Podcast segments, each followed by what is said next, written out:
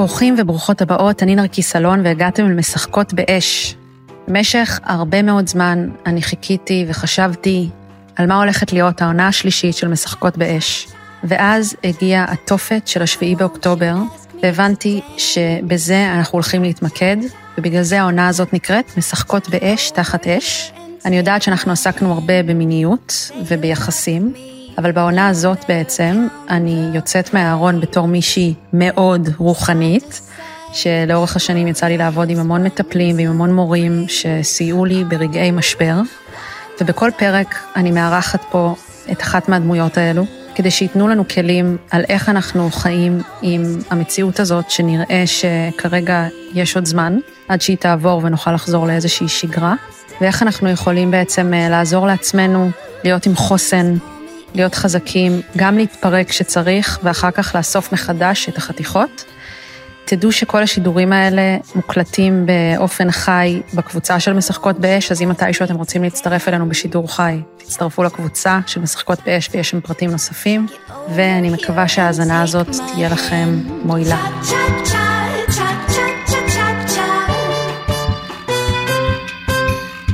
בפרק הזה אני מארחת את לואריה, מייסדת מרכז לואריה. לואריה היא סופרת ויזמת חברתית והיא עוסקת בקידום הפוטנציאל האנושי באמצעות תודעה, ותהנו מהאזנה, היה שידור מהמם. פודקאסט משחקות באש ובחסות הספר אישה חיה. סיפור אישי על גילוי המיניות, ריפוי היחסים בין גברים ונשים, והנשיות והתשוקה, וכן, אני נותנת חסות לעצמי, כי אם אין אני לי, מי לי. במהות שלי אני יזמית, וכשאני אומרת יזמית זה היכולת תמיד ל... להסתכל על מצבים או על סיטואציות או על העולם הזה או על אנשים ותמיד תהיה שם איזושהי גישה פרואקטיבית איך אפשר לשפר ואיך אפשר לבדוק גשרים ואני חושבת שזה ממש אה, אה, מספר אותי ובמקרה הזה זה באמת היכולת אה, לקחת אה, רעיונות ותודעה ש... הם, הם מתקדמים ומעבר לתקרת זכוכית ולהביא אותם לפה באופן שיהיה נגיש ופורס גשר ולהקים מרכז שבעצם עושה את זה ומכשיר אנשים ומנהיגים ומטפלים שיעצבו חברה טובה יותר. מהמם, אז אני אוסיף בגלל שהיום אני עליתי על זה שאני לומדת במרכז לואריה עשר שנים, שזה חלק אה, מאוד אה, גדול מהחיים שלי, זה מטורף. ו, ובעצם מרכז לואריה זה, זה כמו אקדמיה, שיש אה, מודולים ואנשים יכולים ללמוד תודעה, והיום כמה אנשים לומדים כבר? כמה אנשים לומדים? כמה, מישהו יודע להגיד לי? קרוב לאלף? וואו, uh, מהמם. אני אספר שהאופן שבו אני שמעתי פעם ראשונה על הלימודים, אני הייתי בפגישה וזו הייתה פעם ראשונה שפגשתי מישהי שפעם ראשונה אנחנו בפגישה ומאוד אהבתי משהו בתדר שלה ואז שאלתי אותה תגידי את לומדת משהו? ו... ואז היא ככה היא סיפרה לי וככה שמעתי פעם ראשונה. אז אני ממש ממש שמחה שאת פה ורגע לפני שבעצם אה, אני אשאל אותך כל מיני שאלות כדי להביא את הנקודת מבט שלך על מה שקורה. בגלל שאנחנו עכשיו נמצאים בתקופה שאני מרגישה שאנשים יותר ויותר אנשים אה, מקבלים איזושהי הזמנה כמו להישען יותר פנימה ולצאת מה... אפשר לומר, אנחנו מאוד רגילים להסתכל החוצה ולדעת מה אנחנו חושבים לפי סימנים חיצוניים, ובגלל שהרבה מהבחוץ יתערער לנו עכשיו, אז אנשים יותר uh, מחפשים רגע על מה, על מה כן אני יכול להישען בכל זאת. ויש משהו במסלול שלך מאוד מעניין, בגלל שבעצם את בנית דרך שלמה של uh, למידה, שנבעה מתוכך, ממקום פנימי. זה היה מין דרך כזאת של להקשיב למשהו שאת שומעת בתוך עצמך, לסמוך עליו, ודרך הדבר הזה לצאת לדרך, לבנות דברים, להזמין אנשים להצטרף אלייך, זאת אומרת יש בזה יזמות, אבל זה לא רק יזמות, כי זה היה יזמות שלא היו הרבה דוגמאות של דברים כאלה לידך, שאה, הם מקימים סטארט-אפ אז גם אני עכשיו אקים סטארט-אפ. ובא לי שתספרי טיפה על התהליך הזה, זאת אומרת, את היית בן אדם שחי חיים מיינסטרים כמו כולם, עד שמה? מה קרה? בגדול אה, תחשבי על חיים מאוד מאוד אה, מוסללים אה, עם מערכת התוויות מאוד ברורה מה אני אמורה לעשות בכל שלב בחיים ו... ועוד בתור אישה ו... ובעצם איזשהו מקום פנימי שבהתחלה מתחיל לפסוע בתוך התלם הזה, במסלול הזה, אבל בפנים יש איזשהי סוג של ידיעה פנימית וקול פנימי ודחיפה פנימית שמבינה שזה לא זה ושבעצם כשאני אומרת לא זה זה אמ, בת כמה היית כשהרגשת שזה לא זה? אני חושבת שזה את יודעת אתה אתה אתה אפילו בבית ספר אפילו יואו על זה לא דיברתי אף פעם אפילו לשבת בבית ספר ב, ב, באיזשהו שלב אני, אני שואלת את עצמי מה אני עושה שם? אגב נראה לי הרבה אנשים יכולים, הרבה אנשים יכולים להזדהות איתה. כן. ותחשבי על, על נערה או ילדה שכאילו מסתכלת על אנשים ורואה אותם משחקים משחק ושואלת את עצמה כל הזמן, הם יודעים שהם משחקים את המשחק או שהם וואו. משחקים את המשחק בלי להיות מודעים אליו, כולל משחקי תפקידים וכולל אה, אה, מקומות של אה, אתה אומר דבר אחד ומתכוון לדבר אחר ואני רואה את זה שקוף, והאם אנשים רואים את זה? ושום קול פנימי שאומר מה זה הבית ספר הזה? ואחר כך מה זה הצבא הזה? ואחר כך מה זה מיד אחרי הצבא לצאת לעבוד? כי אתה צריך לפרנס את עצמך. וברגע אתה שומע את הפימפום הזה של אישה צריכה להתחתן ולהביא ילדים ומשהו בפנים מבין שזה מסלול שהוא הוא, הוא, הוא ממש לא, לא המסלול שלי. וברקע איזשהו סוג של אה, ידיעה וחיבור מאוד עמוק בפנים ש, של המעבר וסקרנות מאוד גדולה להבין זה נשמע כרגע דרמטי או פומפוזי אבל להבין מה אנחנו עושים פה בכלל. מה זה המשחק המוזר הזה? ואז זה תהליך מאוד חרוץ בהתחלה של אה, הגות, קריאה, חקירה, בלעתי את כל מה שיכולתי ובאיזשהו שלב קלטתי שמה שאני מסתכלת עליו או קוראת אותו או הוגה, יש עליו תקרת זכוכית, כי בפנים יש כמו אה, מאגר שלם של ידע שמבקש לבוא, ואז אני מתחילה אה, לכתוב וליישם. רגע, אני חייבת לשאול אותך שאלה. את בבית שגדלת בו, אותה ילדה שנמצאת בבית ספר ובצבא ולא מבינה מה קורה וזה, מה שקיבלת מהבית היה כן, זה מה שאת צריכה לעשות ו... קללה ו... מאוד ברורה, מאוד מאוד ברורה, מאוד ברורה, אה, של אה, אישה צריכה אה, לפרנס את עצמה, להתחתן, לילד ילדים, וזה, ללדת ילדים, וזה המימוש העצמי שלה. מה שחרק לי והיה לי ממש, הרגשתי התנגדות פנימית למסלול המוזר הזה. וכך במקביל אני מפרנסת את עצמי, אני כבר נשואה, אני מקיימת את כל ההגות הזו, אני מבינה שיש תקרת זכוכית על מה שאני קוראת וחוקרת ומגלה שקיים, אני מאוד אוטודידקטית אגב, מעולם לא למדתי בצורה פורמלית, במיוחד אחרי uh, uh, החוויות הלימודיות בבתי ספר, ואז בעצם מאגר פנימי של ידע שנפתח ואני מתחילה ליישם אותו, ומגיע הרגע שבו אני אומרת רגע, זה לא יכול לעבוד ביחד, זה לא יכול לעבוד ביחד, אני חייבת uh, לבחור, ואני בוחרת uh, בעצם... רגע, מה, כי, לא, כי זה ממש משמעותי, כי אני חושבת שמה שאת מתארת פה זה משהו שהמון אנשים מרגישים עכשיו. יש משהו שמאוד השתנה בעולם, אנחנו יודעים את זה כבר שנים, אבל משהו בשבועות האחרונים, המון אנשים מרגישים, רגע, זה כבר לא יכול לעבוד ביחד. עכשיו, כשהם אומרים, זה כבר לא יכול לעבוד ביחד, זה הרבה פחות מובחן עבורם ממה שאת אומרת, מה זה זה. ובגלל זה אני רוצה שרגע תעמדי על זה, על מה דיברת שהתכוונת? זה כל מה ש... כל המסגרות, כל המטריקס, כל... זאת אומרת, מה זה הדברים האלה ש... שצריך לשחרר כדי שאפשר יהיה להקשיב לדבר הפנימי יותר? אם אני מסתכלת על הדברים האלה, אז ברמה, אם נסתכל על המציאות שאנחנו נמצאים בה עכשיו, הרי יש שרשרת אירועים, אגב בזו אחר זו, זה לא התחיל עכשיו, זה רק הולך ומתגבר, שכל פעם באה ומטלטלת את המציאות שלנו ואת המסגרות ואת כל מה שחשבנו שנותן לנו ביטחון ובעצם באה ואומרת חברים המציאות לא יציבה והמציאות היא לא ודאית ולא מוחלטת ולא רק זה כל המסגרות והמבנים שהתרגלתם להסתמך עליהם ולסמוך עליהם לא פועלים. כולל מה שאנחנו רואים אחרי הטבח של השביעי באוקטובר שזה מד... מדינה שאמורה להגן או, או, או, או, או להוות את המרחב הבטוח וגם היא קורסת באיזשהו אופן.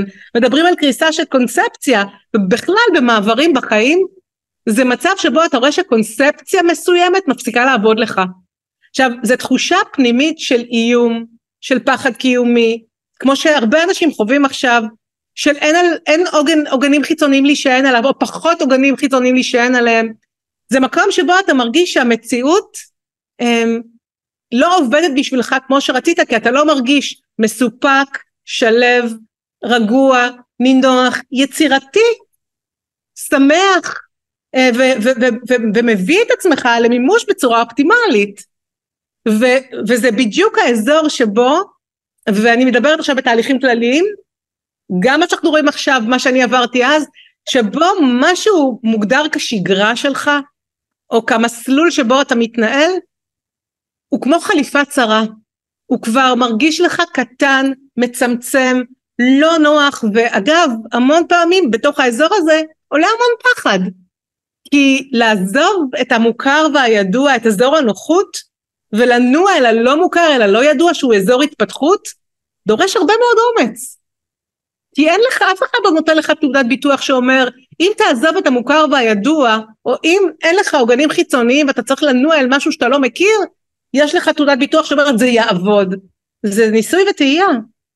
ולא רק זה, גם לפעמים אתה מרגיש שאין לך את התמונת חזון לדבר הבא, זאת אומרת אפילו אם היו אומרים לי, אפילו אם אין את הפחד, ברור שיש את הפחד, אבל אפילו אין, אין אותו, לפעמים קשה לגשת למקום הזה ש, שרואה צעד הבא בכלל, כי כל כך ההרגל הוא לחשוב בתבניות של מה שמוכר, ואז זה גם המקום של, שאני אני יודעת שאצלך זה פשוט התחיל ו, והגיעו הדברים האלה, אבל במידה ובן אדם רוצה רגע לפתוח את עצמו לאוקיי, מה עוד, מה אני לא יודע שאני לא יודע, אז, אז איך אפשר להתחיל לזרוע בכלל את ה... את יודעת, שיהיו את הניצנים האלה? יש את הרצון, מתחיל רצון כלשהו, ואז? אני חושבת שקודם כל אמרת משהו שהוא ממש חשוב, איזושהי ענווה בסיסית שתמיד אתה שומר לעצמך את הידיעה שאתה לא יודע את מה שאתה לא יודע ושתמיד אפשר לגלות עוד. כי מה זה המסע חיים הזה פה אם לא תהליך מתמיד של גילוי עצמי, לטעמי. עכשיו בתוך כל זה יש איזה דקדוק פנימי שבא ואומר בא לי עוד. בא לי עוד. עכשיו הדקדוק הזה הוא גם, הוא, זה תהליך המון פעמים שצריך להתעורר כי הרבה מאוד אנשים כל כך מדכאים את, ה, את הזיק הפנימי הזה, את הרצון הפנימי הזה, את הרצון ליצור, את הרצון להגשים את עצמם, או אומרים להם, מסלילים אותם לחשוב שהרצון הזה הוא לא עולה בקנה אחד עם הטובה של אחרים, ואז אתה מבטל את עצמך, ואתה מצמצם את עצמך, או אתה באמת חי בתוך התבניות וחושב שזה המימוש העצמי, ואז הדקדוק הפנימי הזה הוא תהליך שבהתחלה אתה בכלל אה, לומד להקשיב, לומד להקשיב, עובר דרך השכבות האלה הנפשיות של ההסללות והתבניות והמוסכמות והנורמות, ורגע, מתחיל לראות מה קורה שם בפנים, זה תהליך מאוד עדין שלוקח זמן ליצור את המיומנות כלפיו, כי מה שאתה שומע בפנים המון פעמים עלול ממש להפחיד, כי רגע, יש לזה משמעויות. אם אני אקשיב לקול הפנימי הזה, זה יכול לפרק לי מבנים בתוך החיים שלי. זה יכול להיות אישה שהקול הפנימי, אגב, גם את זה עברתי, אומר לה, הנישואים שלך צריכים להסתיים. זה וואלה, זה מפחיד. או זה יכול להיות, יכול, יכול להיות אדם שהדקדוק הפנימי הזה בא ואומר לו, העבודה שלך אמנם מפרנסת אותך בצורה מצוינת, אבל אתה לא מממש את עצמך שם ואתה נהיה יותר ויותר נרגן ואומלל ולא מרוצה, זה מפחיד, יש לזה משמעות ישימה. ואז בעצם האזורים האלה הם אזורים שהם דרך הצרימה מצד אחד שלא נוח לי ולא נעים לי במציאות שלי, אפילו אם זה בקטנה, ודרך ההקשבה מה קורה שם בפנים אתה מתחיל לגלות רצון, ואז בעצם מתחיל תהליך שאתה בהדרגה מעביר את העוצמה שלך אלא כלפי הרצון הזה ומתחיל לברר איך אתה יכול לתת לו כוח. כל פעם עוד קצת. כל פעם עוד קצת. ואגב התהליך הזה הוא מאוד אישי. וזה התהליך שאת עשיתי. והוא באמת פירק חיים מסוימים. לא הרס אותם בבת אחת. אבל כל פעם בעצם בנה עוד חלק שאליו יכולתי להעביר את עצמי. ואז לשחרר מה שלא רלוונטי כולל עבודה אגב שהסתכלו עליי כמו על מטורפת כשעזבתי את העבודה זהו, את בטח קיבלת תוך כדי אבל גם הרבה ביקורת, כי גם את התחלת להתעסק בעולמות האלה של רוח. הר... לא היה הרבה אנשים שמתעסקים בזה אז uh, בצורה כמו היום, לא? אז בטח אנשים חשבו שחלק מהדברים מוזרים או משהו כזה. הנה, דוגמה נוספת להסללות, כי אנחנו חיים במדינה מאוד מעניינת, שהזהות העצמית מאוד כרוכה ברוחניות מאוד ספציפית, אגב, שזה, שימי לב שרוב האנשים שמחפשים רוחניות, ילכו לרוחניות המוסללת כאן שזה לחזור בתשובה, אה, לחפש את התשובות ואני לא פוסלת את זה, זה מצע אה, שלם של אה, חוכמה וערכים, אבל הרבה פחות נטו פה בישראל לרוחניות חילונית אני אקרא לזה כאן, לרוחניות ולתודעה שהיא מדברת שפה אחרת. ובאמת אני ספגתי את יודעת יש ציניות כלפי התחום הזה וחלק מהמשימת חיים שלקחתי על עצמי עוד כבר דאז זה להצליח להביא תודעה מאוד מתקדמת וערכים וכלים שהם לאו דווקא, הם גם קוגניטיביים, הם גם רגשיים, אבל הם גם אנרגטיים. ולהפוך את זה לכזה שהוא מספיק רציונלי ומספיק ברור כדי שאפשר יהיה להנגיש את זה לכולם. ו- וזה מסע, כי זה מוביל אל מעבר לתקרת זכוכית וזה להביא מידע שהוא יכול להיתפס כאיזוטרי. ו- והוא אכן נתפס ככזה בהתחלה.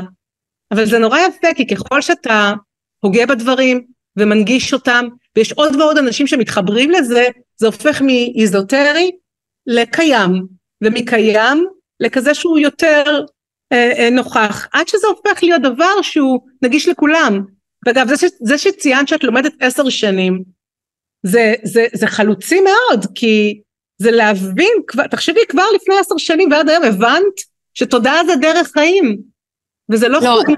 זה, זה ממש בזכות כבר בגיל 16 בזכות אימא שלי אז היא, אימא שלי התחילה כל מיני תקשורים ודברים שהיא למדה ואז היא הביאה לנו את זה הביתה ש, וגם היא קיבלה על זה המון ביקורת וכאלה אמ, והיא, והיא לימדה אותנו לפני בגרויות היא הייתה עושה איתנו יצירת מציאות ומדיטציות וזה ואז זה כמו היה לי חסר את מבינה? הרגשתי כזה שזה גם מאוד משמעותי הבית שאתה גדל בו אבל זה קטע שאת מספרת את התהליך הזה שאני חושבת רגע על תהליכים שאני עוברת ותהליכים שאני רואה סביבי זאת אומרת, לא, לא היה לך רגעים שאת כזה, רגע, אולי מה שאני, אולי מה שאני מאמינה והקולות שאני שומעת, אולי אני לא מאמינה בהם עד הסוף, אולי הם לא נכונים, או אולי אין לי כוח, כאילו, לא היה, לא היה לך בשלב הזה את ההתמודדויות האלה גם? יש לי איזשהו סוג של אה, עיקרון, לאורך כל הדרך, שאני לא לוקחת שום דבר באופן מוחלט.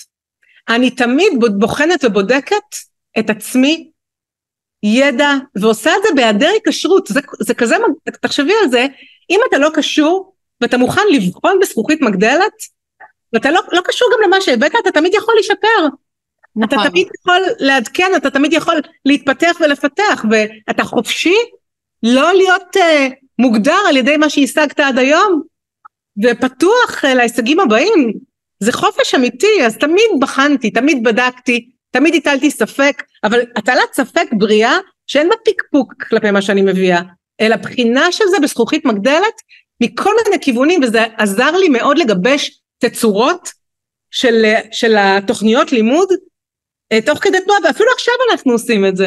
אנחנו עוד נכון. רגע עושים עוד מודול אחד חדש של התוכנית למנהיגות ולטיפול אני גם עכשיו מגבשת תצורה, תוך כדי מה שאני מלמדת, אני נהנית מכל רגע. איזה כיף זה לנבוע מה קיים והיש ולהתמיד להתחדש. איזה כיף שזה לא תורה מסיני. איזה כיף שאפשר לבחון ולעדכן. ו... אני מתה על זה, אני, את לא מבינה כמה אני נהנית מזה. את יודעת שזה גם באמת אחד הדברים הכי מעוררים השראה בלראות את התהליך שלך מהצד, זה שאת באמת המון מאפשרת לעצמך להמציא את עצמך מחדש, אפילו בדברים כמו איך את מתלבשת, או איך את נראית. זה נשמע, לך אולי זה נשמע טריוויאלי, אבל את יודעת נגיד כמה זה יכול להיות מפחיד לאנשים מסוימים? להתחיל ללכת עם כובע. עכשיו, זה נשמע משהו כל כך שולי, מה זה להתחיל ללכת עם כובע? אבל אם אנחנו מגבילים את עצמנו בללכת עם כובע, אז תתארי לעצמך מה זה לשנות מקצוע, להתחיל להיות בעולם הרוח, לשנות uh, זוגיות, דברים שדיברת עליהם, וגם אני זוכרת ש... שהתחלת לעשות מוזיקה, שכאילו זאת אומרת הרבה דברים שהתחילו והיו פעם ראשונה, זה, זה כאילו כמו השראה כזאת לאוקיי אנחנו נמצאים פה בחיים וכל עוד אנחנו כאן איך אפשר לחיות כמה שיותר לחקור כמה שיותר ללמוד כמה שיותר ולבטא את זה החוצה? וברור שכשאנחנו עושים את זה אז כולם מרוויחים. וזה זה כמו, זה כמו מה שילדים מאפשרים לעצמם ואז אנחנו מאבדים את זה אז אני מרגישה ש, שזה מאוד משמעותי Um, טוב, יש לי, אני רוצה להביא אותנו לחלק הבא, השאלה אם יש לך משהו להוסיף uh, לפני ש, שאני מעבירה אותנו לשאלה אחרת. בואי נעבור הלאה. אוקיי, מהמם. אז uh, התחלנו לדבר על זה ש... אני, אני, אני מרגישה פשוט שכל כל, uh, נושא כזה, אנחנו יכולות לדבר שעות. נכון, לגמרי. כן, אני יכולה, אני יכולה להביא עוד 50 שאלות. אז um, נורא בא לי, כי אחד מהדברים שבאמת uh, אנחנו לומדים במרכז לואריה, שמדברים על, על איזה עוגנים יש שהם העוגנים הפנימיים שלנו. ו, ובא לי שתביאי את זה עכשיו, אם אנחנו אומרים שכרגע העולם, אנחנו בכלל עוד לא מתחילים להבין עד כמה הוא השתנה, אף אחד מאיתנו לא יודע, כי זה גם תלוי בדברים שיקרו ובדברים שכולנו נבחר בהם. אז על בחוץ כרגע אי אפשר להישען, ואת זה אנחנו כבר מבינים, אבל אנחנו כן צריכים נקודות, נקודות פנימיות שאפשר. אז אם אני צריכה רגע לחשוב על מה העוגנים שבכל זאת יש, ללא תלות באיזה בלאגן קורה בחוץ, מה הם? אוקיי, okay, אז אני אגיד ש... קודם כל נבין את הקונטקסט שבתוכו תהליכים מתרחשים, אנחנו נמצאים בתוך מעבר גדול מאוד, כלומר כמו שאני תופסת את זה, המעבר הגדול שאנחנו נמצאים בעיצומו משנה את פני האנושות, וזה תהליך שילך ויתעצם ובעצם כל הזמן יפגיש אותנו עם סביבת מציאות לא יציבה. עכשיו בתוך סביבת מציאות לא יציבה אנחנו נתונים להרבה מאוד מערכות השפעה והמערכות השפעה האלה פוגשות את הנפש שלנו ואני חושבת ששלושת העוגנים המרכזיים ליכולת שלנו לשמר יציבות נפשית, אבל לא רק יציבות שבה אנחנו מחזיקים חזק כדי להישאר מאוזנים ויציבים, אני חושבת שלא משנה מה, חשוב שנקיים חיים שיש בהם גם הנאה ור... ורווחה ויצירה ושמחה ויכולת לתת ביטוי לכוח הפנימי שלנו של התשוקה ל- ל- ל- ל- ליצור, להגשים, לחיות את החיים האלה במלואם ו... ולכן אני חושבת שהתקופה הזו לא יכולה להיות תקופה שבה אנחנו רק עסוקים בלשמור את הראש מעל המים ולשרוד. והעוגנים שאני רואה כמפתח ליכולת לח... לקיים חיים שיש בהם גם רווחה וגם איזון וגם בוחן מציאות וגם fun וגם יכולת לבוא לידי ביטוי עוברים דרך. היכולת לשמר חוסן תודעתי ותכף אני ארחיב על זה היכולת לעבוד עם הספקטרום של הרגשות שלנו ולהכיל גם וגם, גם כאב וגם שמחה, גם פחד וגם אה, אני אקרא לזה אומץ אה, ללכת אה, כנגד הזרם וכנגד הסללות וליצור את מה שאנחנו רוצים. והעוגן השלישי הוא העוגן שמאפשר לנו להיות פרואקטיביים ולעשות את זה כשאנחנו מחזיקים ידיים עם קהילה אלו שלושת העוגנים שממש יכולים להגדיר איך תראה המציאות האישית שלנו וכמובן המציאות אה, גם קולקטיבית.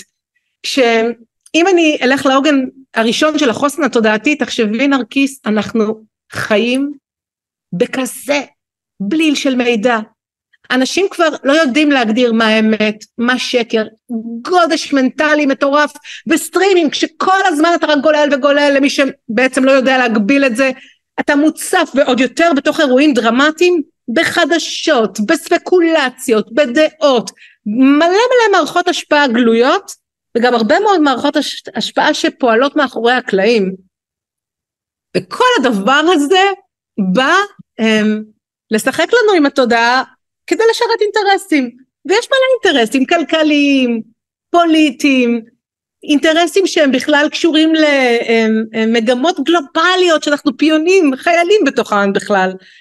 ובתוך כל זה אני חושבת שחייבים לדעת אה, לשמר חוסן תודעתי ומנטלי שיש בו יכולת לסנן מידע ולמיין מידע, להגדיר מה טוב לי ומה לא טוב לי. כמו שאמרת בתחילת הדברים, אמרת ש, שדיברנו קודם ואמרת שב, במציאות מרובת מידע את יודעת מתי לעצור, את יודעת מתי רגע לקחת זמן לעצמך ו- ו- ורגע ליצור אתנחתא תודעתית? אמ, ואני אומרת את זה מפני שהיכולת ל- לא רק למיין ולסנן מידע בתוך עידן פוסט האמת אלא גם להגדיר מה אני צורך ומאיפה ובמה אני מזין את עצמי הוא אקוטי ממש כי דיברתי על זה באחד מהפודקאסטים שלנו אמרתי שהם זה מעניין לראות שיש רגולציה על מערכות מים ויש רגולציה על מערכות uh, אוויר, זיהום אוויר, בקרה על אוויר ותודעה היא גם מערכת שמזינה אותנו ואין שום רגולציה עליה. ואנשים מזינים את עצמם בכזה זיהום תודעתי שמחליש אותם, שמקטב להם את המחשבה, שמחלק את העולם באופן מאוד מאוד דיכוטומי לטובים ורעים, ואני לא אומרת שאין טובים ורעים, אבל משהו שיוצר אה, העצמה של פוליטיקת זהויות,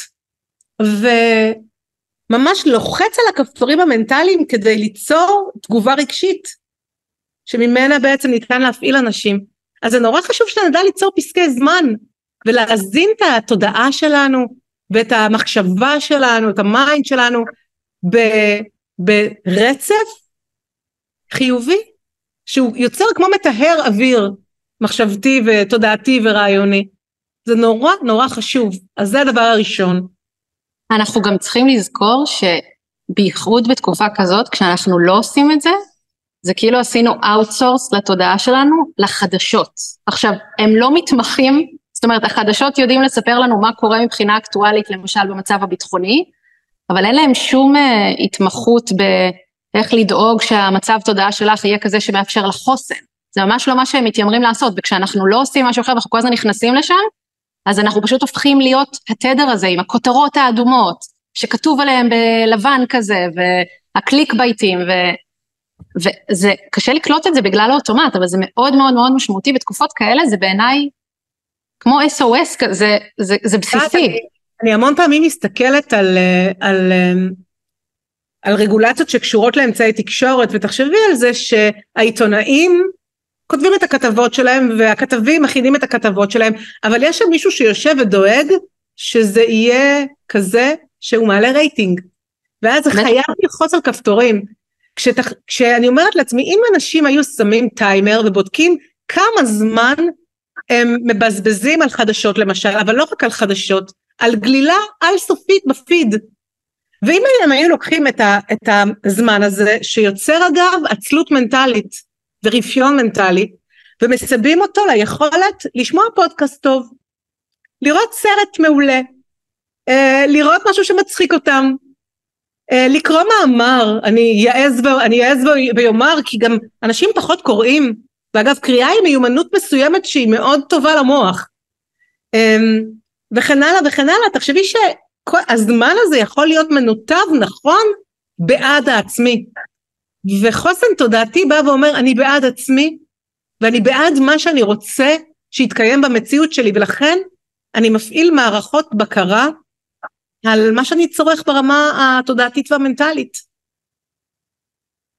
מהמם. אז אה, זה הראשון. מה השני?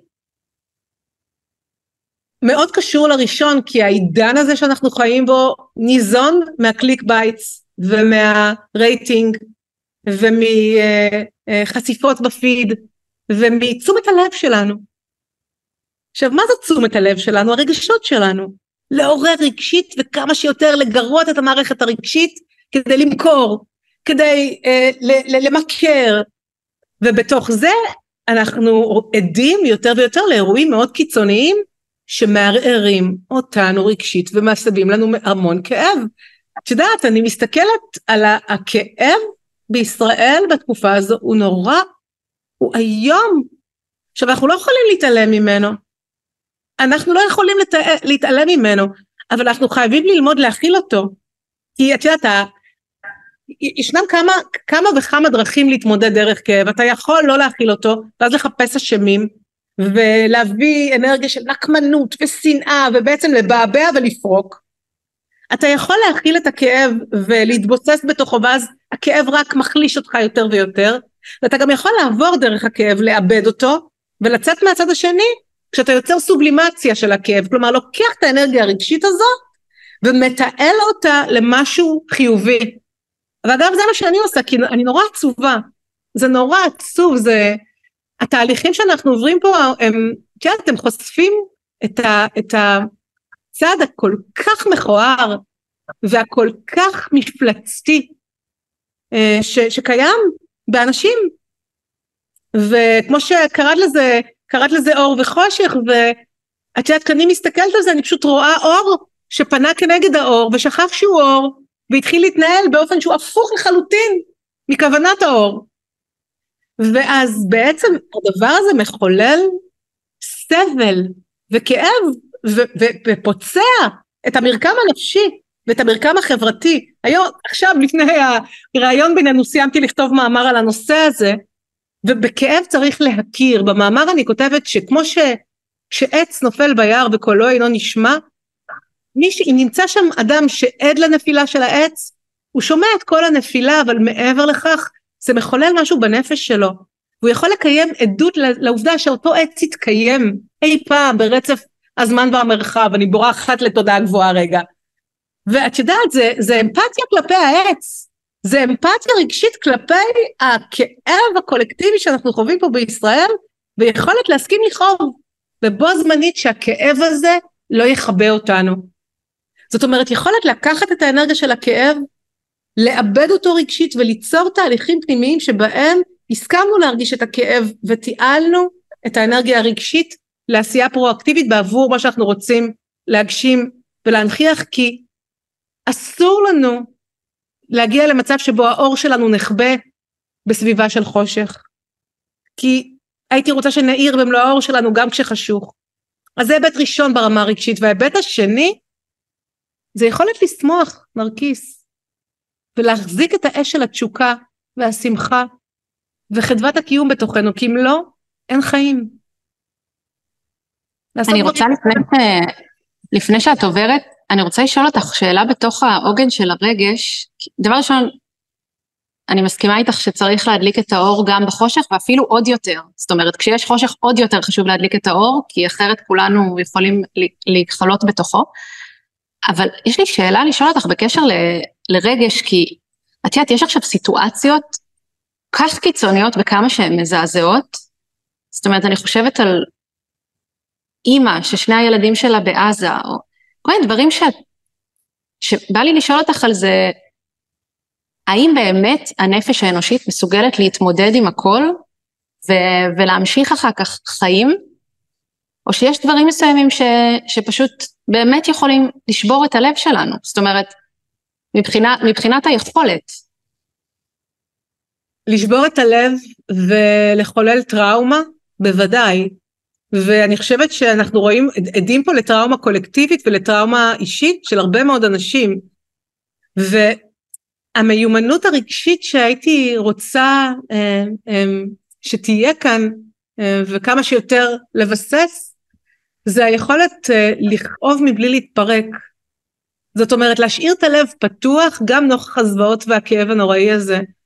כי אם הלב נסגר אנחנו יכולים בקלות להפוך להיות שרירותיים ואטומים ואני חושבת שהיכולת להחזיק להצליח להחזיק את הכאב ואת הלב הפתוח ואת האמפתיה היא מה שמשאירה אותנו חיים גם, גם אם ישנה טראומה את יודעת יש, ישנן מתודות שלמות שבהן אני מדברת על טראומה זה לא המקום כאן אבל אפשר, אפשר לאבד טראומה ולצאת מהצד השני ואני חושבת שזה חיוני זה, זה חיוני ליכולת שלנו להמשיך, ואני גם חושבת שזה אפשרי.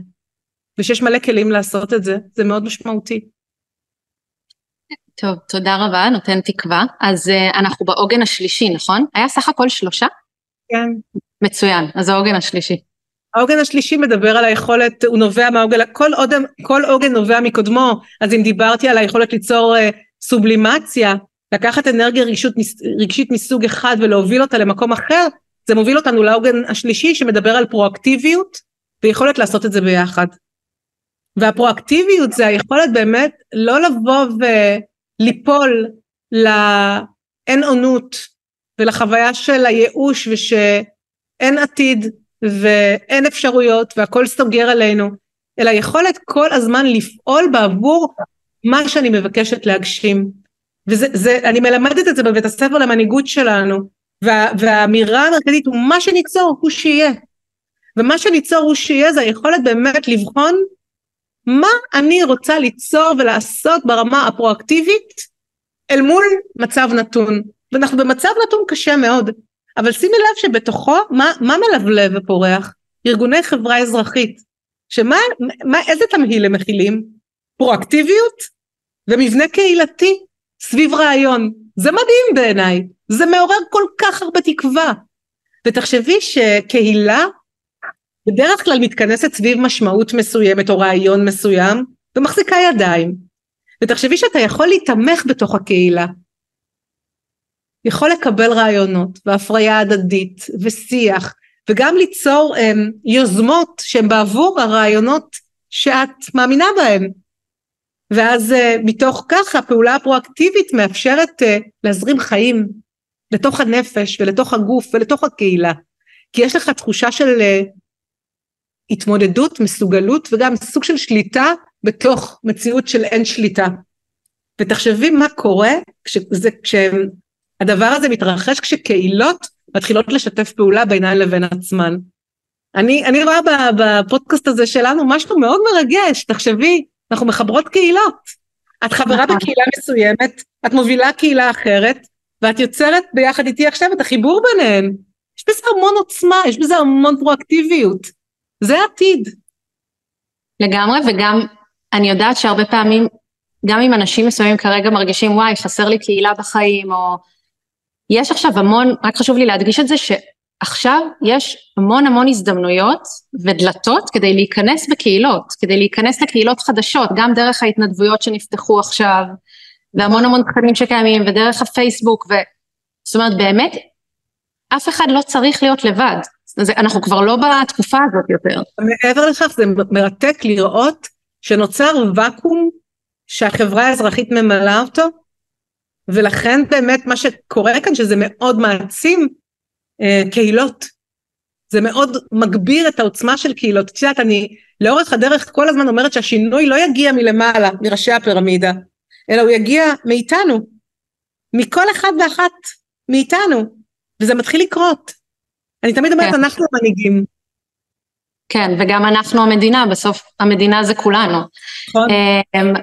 הרבה פעמים אנשים היום מדברים על המדינה כאילו זה איזה גוף שלישי, ומי זאת הישות הזאת? אז יש לי שאלה נוספת, אה, אז באמת סכמנו את העוגנים, מאוד מאוד משמעותי, ואת יודעת, יש כל מיני אנשים ששמעתי אותם כשהאירוע הזה התחיל להתגלגל ולהתגלגל, ואנשים מבינים שכזה, רגע, הולכת להיות פה מציאות של מלחמה, אנחנו לא יודעים לכמה זמן.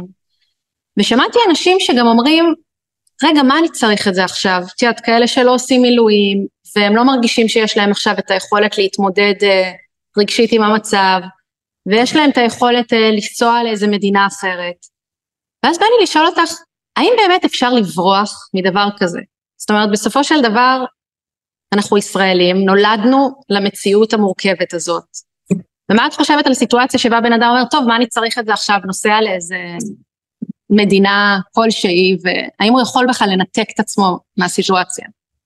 אני אחלק את התשובה לשתיים. אני אגיד קודם כל שכשאני מסתכלת על אנשים שעושים את זה, חשוב מאוד שלא נשפוט אותם, כי זה מאוד קשור למסוגלות להתמודד. זאת אומרת, יש כל מיני מיומנויות נפשיות ויכולות נפשיות, אה, ואנשים הם שונים ומגוונים.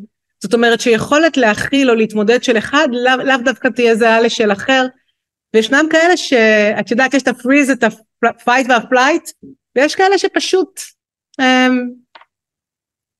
יבחרו בהתמודדות שלהם לקום ורגע לצאת מתוך אה, המקום המבעבע והאלים הזה, וזו דרך התמודדות. אמ, כשאני מסתכלת על דרך ההתמודדות הזו, אתה בעצם אה, יוצא מתוך הסיטואציה ומעביר את עצמך פיזית למקום אחר. אבל מה שמדהים לראות שכשאתה מחובר, אז אתה תהווה, גם אם תהיה במקום הכי, הכי שלב והכי הרמוני, עדיין אתה תהווה את הקשרים ואת החיבור אה, גם מבחוץ.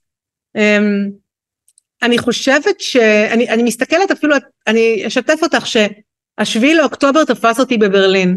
אני נסעתי לברלין, יש לי איזשהו, זה פשוט לא יאומן, אבל כל פעם שאני מתיישבת לכתוב עוד חלק מהספר שלי, קורה משהו, ונסענו לברלין לעשות האב כתיבה שאף אחד לא מפריע לי, שאין לי מחויבויות, ובשביעי לאוקטובר אני בברלין, כתבנו... למה, אה, כל פעם קורה משהו שהוא בהכרח דרמטי כשאת מתחילה לכתוב? קורה משהו. אמ, אבל לא בהכרח שלילי. לאו דווקא שלילי, אבל אה, בדרך כלל אני פשוט צריכה להתפנות ולקדם דברים אחרים. ופשוט מה שקרה, שפתחנו חמ"ל בברלין. הטיסות שלנו התבטלו ואחר כך לקח לנו זמן אה, אה, להתארגן עליהן ופתחנו חמ"ל לברלין והסבנו את כל הפעילות שלנו בווי וורק מכתיבת ספר בהאב שהיה אמון על זה פשוט לעשות כל מה שאנחנו יכולים כדי לסייע לאנשים רגשית תודעתית הקלטתי הפעלות, הקלטות שמע מדיטטיביות לילדים, למבוגרים, כתבתי מאמרים שמביאים אה, פרספקטיבה תודעתית על המצב וכן הלאה וכן הלאה ובעצם אני מספר לך את כל זה כדי לומר שהייתי בברלין אבל הייתי לחלוטין בישראל. וזה מאוד קשור אה, ליכולת להבין שאנחנו לא באמת נפרדים. את יודעת אני מסתכלת על זה ברמה יותר רחבה כי אני חושבת שבסופו של דבר כולנו בני אדם והכל קשור להכל, זאת אומרת שלא תוכל לברוח מישראל כי המהלומה הזו כאן בישראל, גלי ההדף שלה נמצאים בכל העולם אמ, וזה בגלל שהכל קשור להכל ואנחנו בתוך תהליך שרק ילך ויעצב את במת המשחק מחדש. כן, יש אנשים שאומרים שכמו שבהתחלה שמענו על הקורונה שזה איזה משהו בסין, אז שככה זה עכשיו, שאנשים כזה, אוי, הבלגן בישראל, אבל בעצם זה לא קשור לרק יהודים ומוסלמים, וקורה פה משהו הרבה יותר גדול ש, שבאמת בסוף כן. כולם ירגישו, לא משנה איפה הם יהיו. כן, לגמרי. מה לדעתך, אם עכשיו מישהו מאזין לזה ואומר, וואי, הייתי רוצה ממש לעשות שיהיה פה טוב יותר, מה לדעתך, שתי שאלות בקשר לזה, אחד, איך הוא יודע הכי, איך הוא יודע מה הוא צריך לעשות, על מה הוא אמון, אוקיי? מה הגזרה שלו, איך בן אדם יכול לגלות את זה. ושתיים, האם יש גם תשובה כללית לכזה, מה הכי חסר עכשיו, מה הכי חשוב עכשיו שאנשים יעשו, בעינייך? אני אגיד שלגבי השאלה מה, מה אדם אה, אה, ספציפי יעשה, אני חושבת שיש בפנים לכל אחד איזשהו סוג של אה, האירועים פגשו אותו באיזשהו אופן ועוררו בו משהו והמשהו הזה שהאירועים מעוררים הוא סוג של חוט קצה חוט שאפשר להתחיל ולעקוב אחריו כי אחת אה, היא נגיד דולה אז היא תתחיל לתמוך אה, אימהות אה, שהיו בעוטף וחוות כרגע טראומה מאוד קשה או לחלופין אימהות שלא היו בעוטף אבל חש... חוות ערעור טוטאלי של הביטחון הקיומי ביכולת לגדל את הילדים שלהן זה חוט שמוביל לעשייה פרואקטיבית. בעצם מה שאני מנסה לומר, נתתי דוגמה אחת, אבל יש כאלה רבות. בכל אחד יש קצה חוט שקשור למה שנוגע בו, למה שהוא אוהב, למה שמדליק אותו. וכשאנחנו לוקחים את זה ומתחילים לראות איך הדבר הזה יכול לבוא לידי ביטוי בקהילה, או בקרב האנשים שקרובים אלינו, או בתוך החברה, כאקט של נתינה, משהו שם יכול לקרות. וזה ברמה האישית. וברמה הקולקטיבית, מה אני אגיד לך נרקיס? אני חושבת שמה שהכי משמעותי ויגדיר את העתיד שלנו, הוא כמה אנשים באמת מוכנים לא לעשות עוד מאותו דבר, ולהבין שהעוד מאותו דבר יוביל לעוד מאותו דבר, במעגלים של מציאות שרק מקצינה ומסלימה ומקצינה ומסלימה, ויסכימו לחקור, לגלות, להיפתח לפרספקטיבה רעננה וחדשה, לתודעה יותר רחבה, למשהו שמוציא אותנו מחוץ לתקרת הזכוכית של המעגל הסגור ולעשות עם זה משהו, כלומר ליצור אלטרנטיבות. ואני אומרת את זה שוב כי זה, זה צומת דרכים מהותי בעתיד שלנו כאן ובעתיד אגב הגלובלי גם וחלק ממה שיגדיר לאן פנינו מועדות הוא עד כמה נסכים להתחדש עד כמה נסכים לערער באופן יזום, אנחנו חוזרים לתחילת השיחה, את אזורי הנוחות או את הנורמות ולהסכים לעצב זהות חדשה, תפיסת עולם חדשה וערכים שדרכם אנחנו יכולים להגשים פה את, ה, את השלב הבא שלנו כפרטים וכחברה. וזה אפשרי. זה מדהים. אה, זה מדהים כי אני נורא אוהבת את זה ש...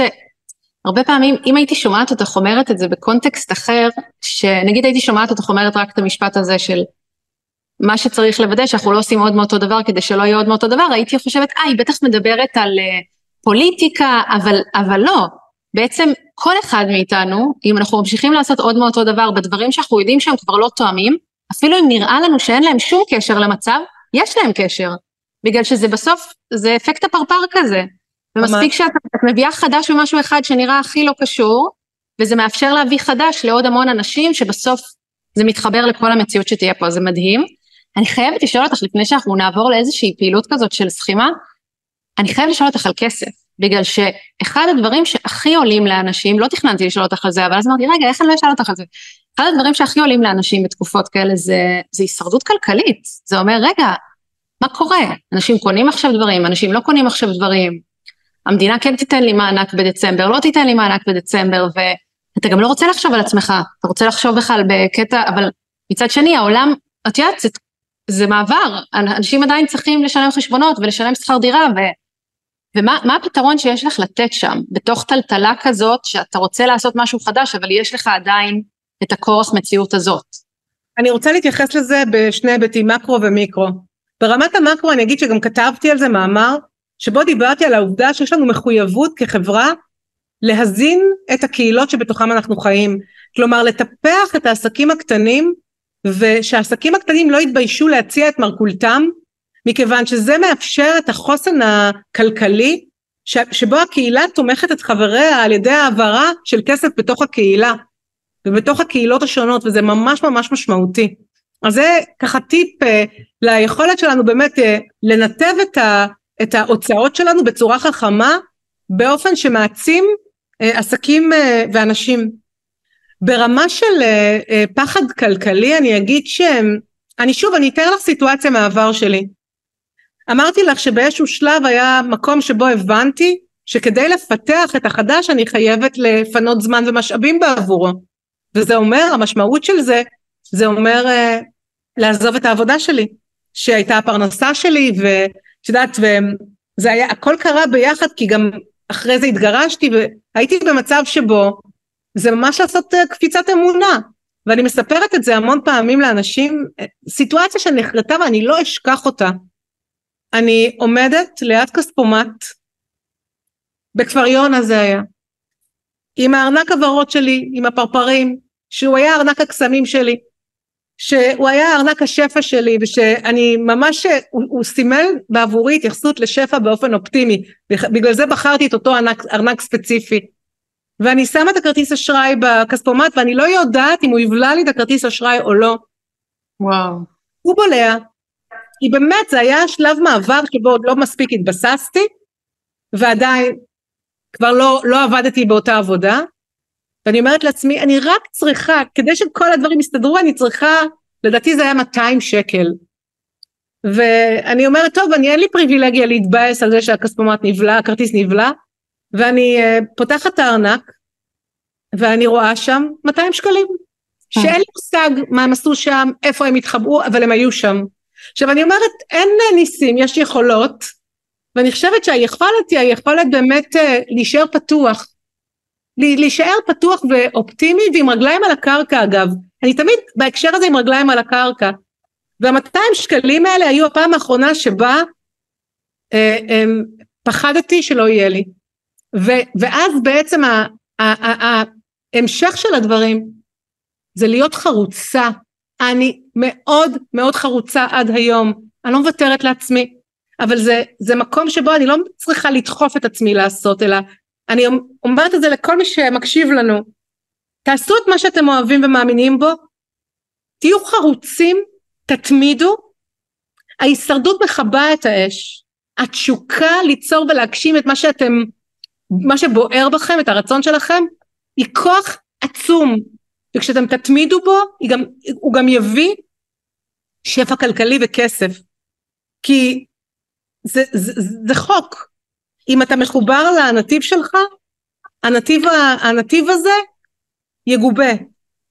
ואז בעצם באמת היכולת להיות בחר... בהתמדה ובחריצות להמשיך ולעשות עם רגליים על הקרקע וכל הזמן ללמוד ולהשתכלל ולהשתפר.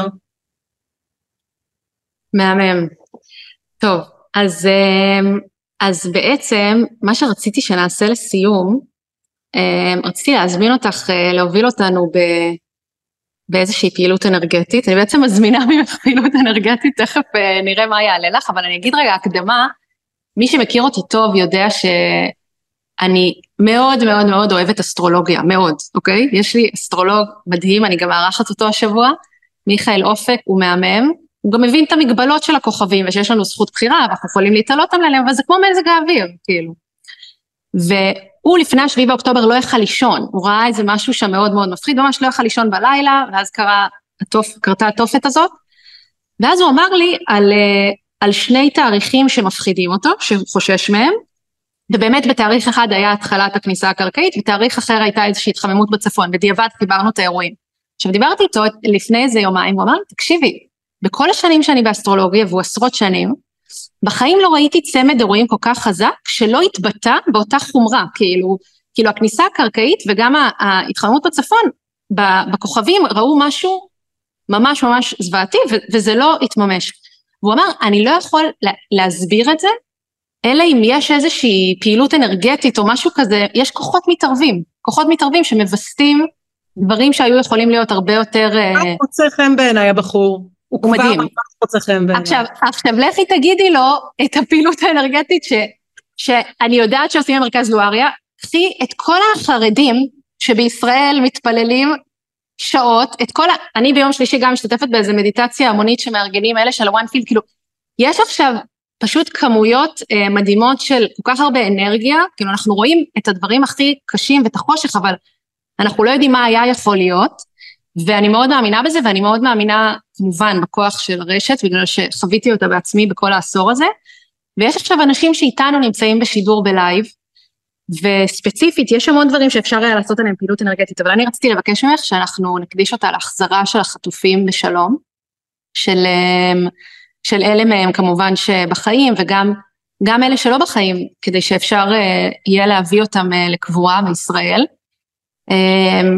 ו- ומדברים על זה שיש עסקה אמ, ושהיא שהיא אולי תוכל להיסגר, והייתי רוצה שאנחנו ניתן עכשיו אנרגטית את מה שאנחנו יכולים לתת, ונראה מה, מה יעלה לך.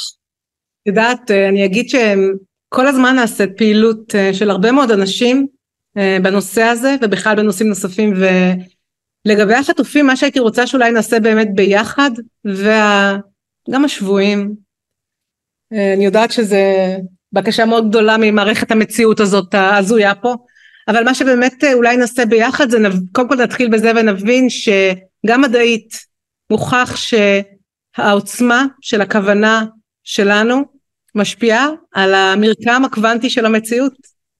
ואם אנחנו מבינים את זה, אנחנו מבינים שבעצם ההתבוננות שלנו, אנחנו משפיעים, ובעצם הכוונה שלנו אנחנו משפיעים. אז הייתי מתחילה מההבנה המאוד מנטלית הזו, ובואי נעשה פעילות אנרגטית. בשלב הראשון כדי לעשות פעילות אנרגטית הייתי מחברת כל אחד למי שהוא, לייחודיות שלו, כי אנחנו שונים ומגוונים, וכשאנחנו מחוברים לייחודיות המאוד, לטביעת האצבע האישית שלנו, ואז מחזיקים ידיים, נוצרת תמונה הרבה יותר שלמה, מאשר אם כל אחד עושה פעילות בנפרד. אז כדי לעשות את זה, הייתי מבקשת מאנשים לעצום עיניים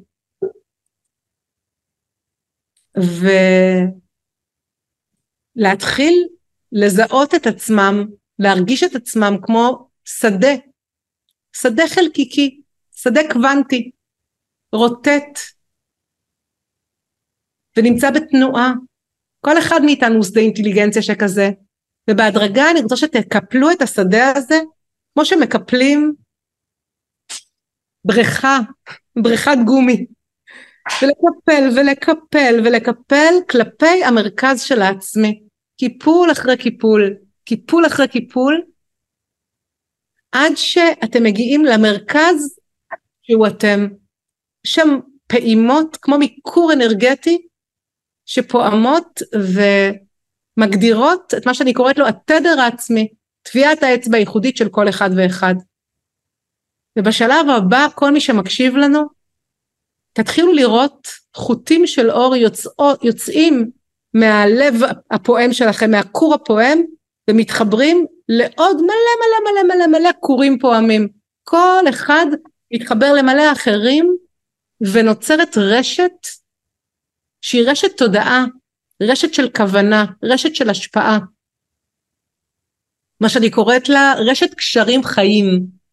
זה אומר שמלא ישויות תבוניות מכירות בזה שהן ישויות תבוניות ושיש להן השפעה, מתחברות, מתחברות לתדר העצמי שלהן ויוצרות כוונה מודעת לערוצים שמחברים ביניהם ויוצרים מארג רשתי של קשרים חיים. וכבר יצרנו כוח משפיע משותף. ועכשיו אני אבקש מכם פשוט להעלות בעיני רוחכם ויזואליזציה שבה אתם רואים פרוזדור, מנהרה של אור שמובילה מעזה חזרה אל ישראל. והמנהרה של האור הזו מתחילה לנקז אליה את החטופים, השבויים, הגופות, כל הישראלים שנמצאים שם. תעצימו את הכוונה שלכם להכיר בזה שזאת מציאות בת קיימא, שהיא יכולה להתממש והיא מתממשת כאן ועכשיו, ותתחילו לראות את כל החטופים והשבויים והמתים כנקודות שזזות בתוך הפרוזדור הזה, בתוך המנהרה המוארת הזו, לכיוון ישראל, ועם כוח המחשבה וכוח האמפתיה והאהבה, משאלת הלב והרצון החזק, תמשיכו לקדם אותם לתוך ישראל. עוד ועוד ועוד. ועוד. עד שאתם רואים אותם חוצים את הגבול, חוצים את הסף ונכנסים לתחומי ישראל. וכשכולם בהדרגה נכנסים לתחומי ישראל, תראו איך הפרוזדור המואר הזה מתחיל להתקפל לתוך ישראל עד שהוא נאסף לנקודת הכינוס שבה מצויים כל אלה ששבו הביתה. ותחזיקו את הכוונה, את האמונה, את הרצון ואת האפשרות שזה קורה כאן ועכשיו, ושמה שניצור הוא שיהיה, כי יש לנו יכולת להשפיע ולעצב מציאות. ואתם מוזמנים לפקוח עיניים בזמנכם החופשי. וואו. זה היה ממש ממש חזק. לואריה, המון המון המון תודה, גם על השידור הזה, גם על השידור שאת בעולם, בצורה מאוד מאוד רציפה ומתמסרת. וזהו, אני, אני ממש מקווה ש, שכל מי שצריך לשמוע את השיחה הזאת תשמע אותה, ושזה יסייע לו. וגם אני מקווה שכל מי שמרגיש איזשהו חיבור לדברים שאמרת, ייכנס, אנחנו נשים לינקים ויקרא עוד ויעמיק, יש המון לקרוא והמון דרכים להתחבר. ו... וזהו, רוצה להגיד איזה משהו לסיום? א', תודה רבה לך נרקיס, יש לי הרגשה שזו תחילתה של ידידות מופלאה. נהניתי ממש לדבר איתך. תודה רבה, את מהממת. תודה. תודה ותודה למי שהצטרף אלינו ולילה טוב לכולם. לילה טוב לכולם.